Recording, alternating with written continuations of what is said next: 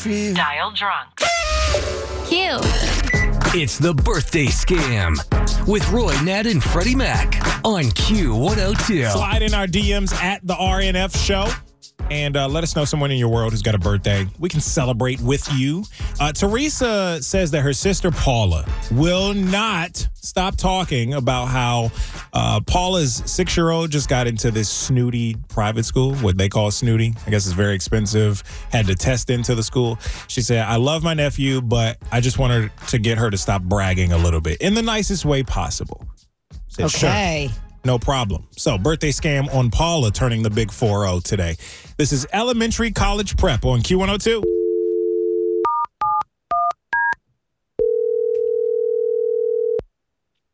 Hello? Hello, this is uh, John Kaiser. I'm calling, uh, I'm one of the teacher assistants here at K school. I'm calling for Miss Paula, please. This is she. Hi, Miss. Uh, how are you today?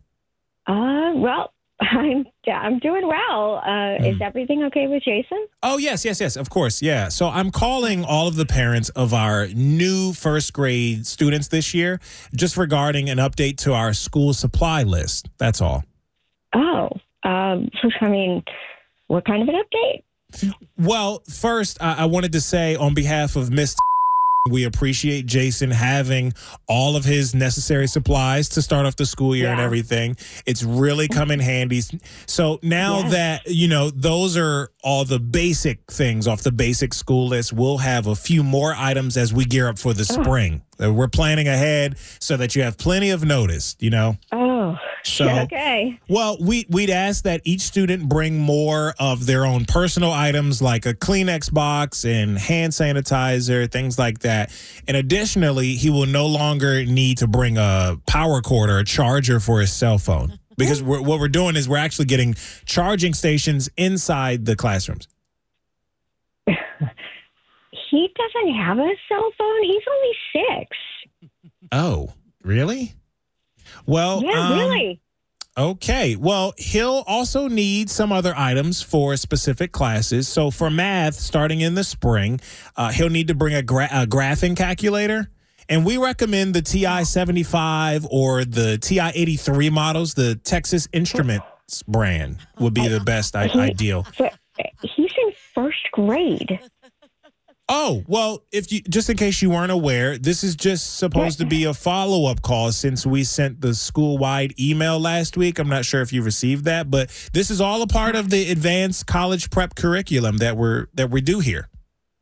I didn't receive that email, and I'm still very confused because I mean, this is the first grader, Well, for- grader that we're talking about. Well, for music classes in the spring, each student will need to uh, bring in their own violin.